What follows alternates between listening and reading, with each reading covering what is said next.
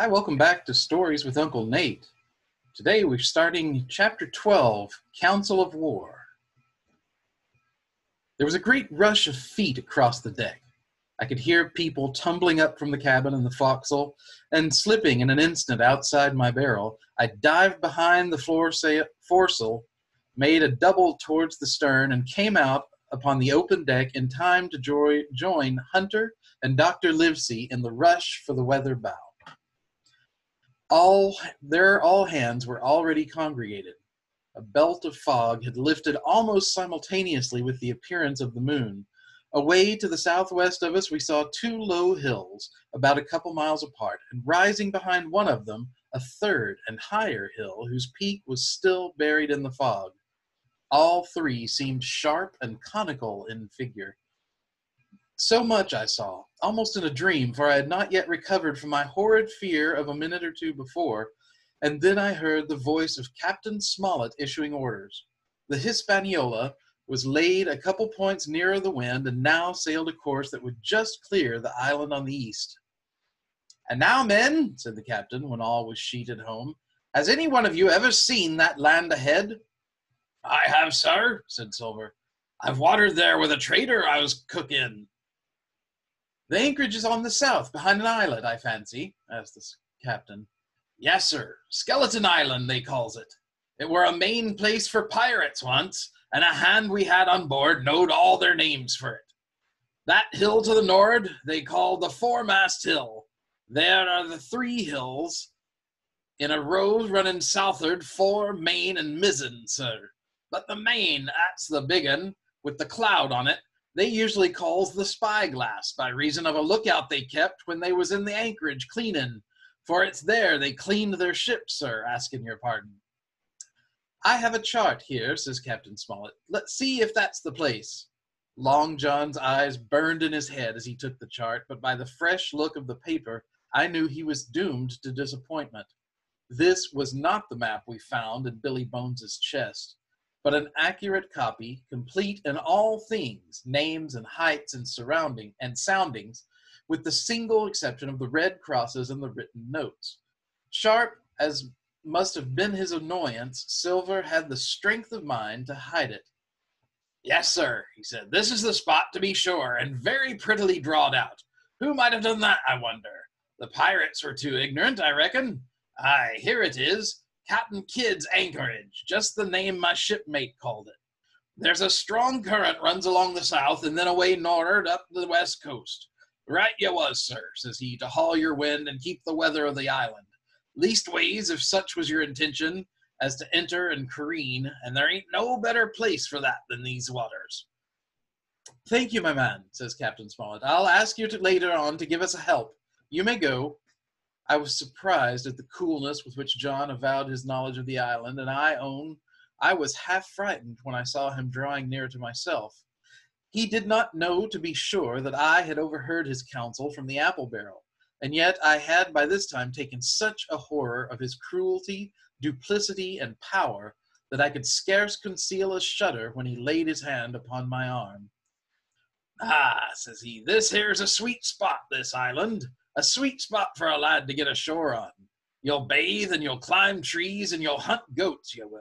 And you'll get aloft on them hills like a goat yourself. Why, it makes me young again.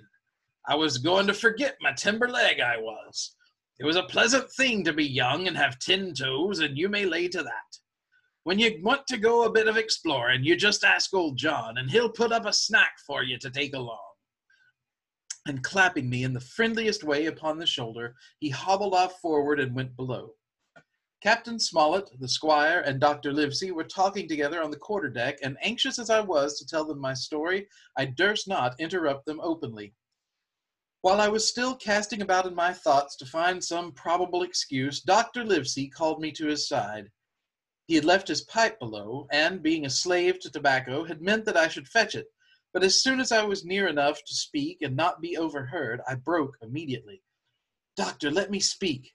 Get the captain and squire down to the cabin and then make some pretense to send for me. I have terrible news. The doctor changed countenance a little, but the next moment he was master of himself. Thank you, Jim, he said quite loudly. That was all I wanted to know. as if he'd asked me a question. And with that, he turned on his heel and rejoined the other two.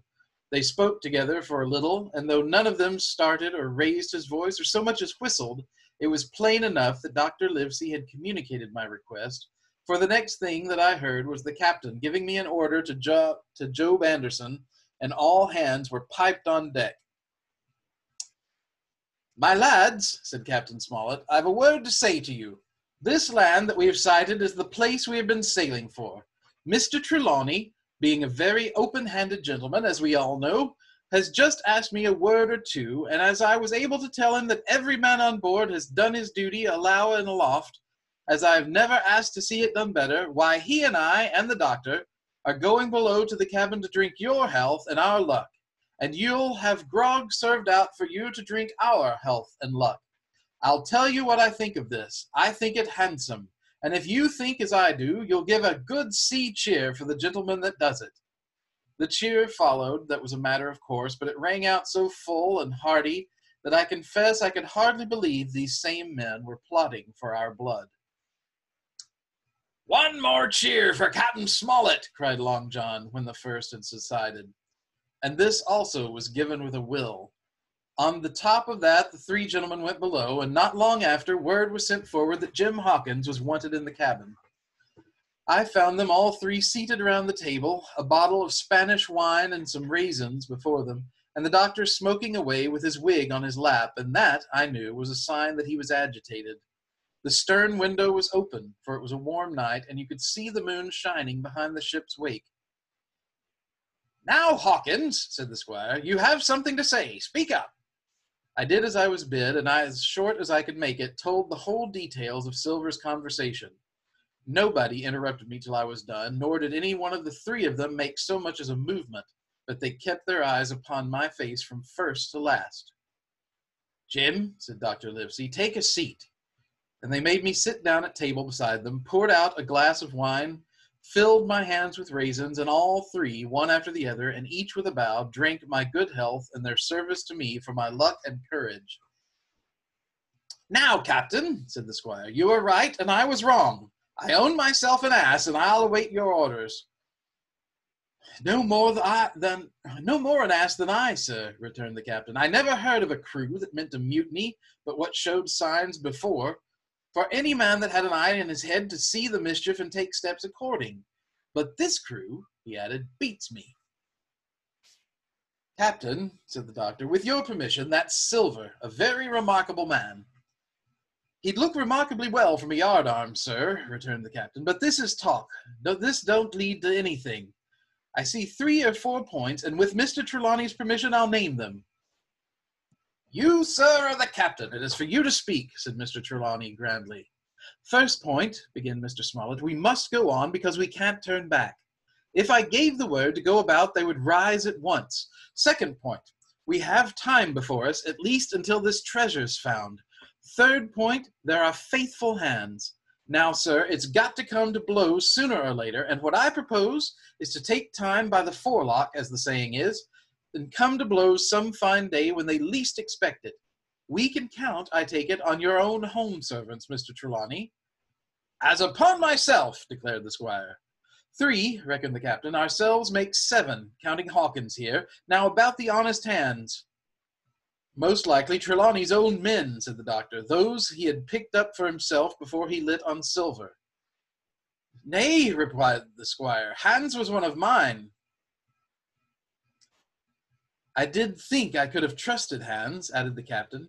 And to think they're all Englishmen, broke out the squire. Sir, I could find it in my heart to blow the ship up. Well, gentlemen, said the captain, the best that I can say. The best that I can say is not much. We must lay to, if you please, and keep a bright lookout. It's trying on a man, I know. It would be pleasanter to come to blows, but there's no help for it until we know our men. Lay to and whistle for a wind. That's my view. Jim here, said the doctor, can help us more than anyone. The men are not shy with him, and Jim is a noticing lad. Hawkins, I put prodigious faith in you, added the squire. I began to feel pretty desperate after this, for I felt altogether helpless, And yet, by an odd train of circumstances, it was indeed through me that safety came.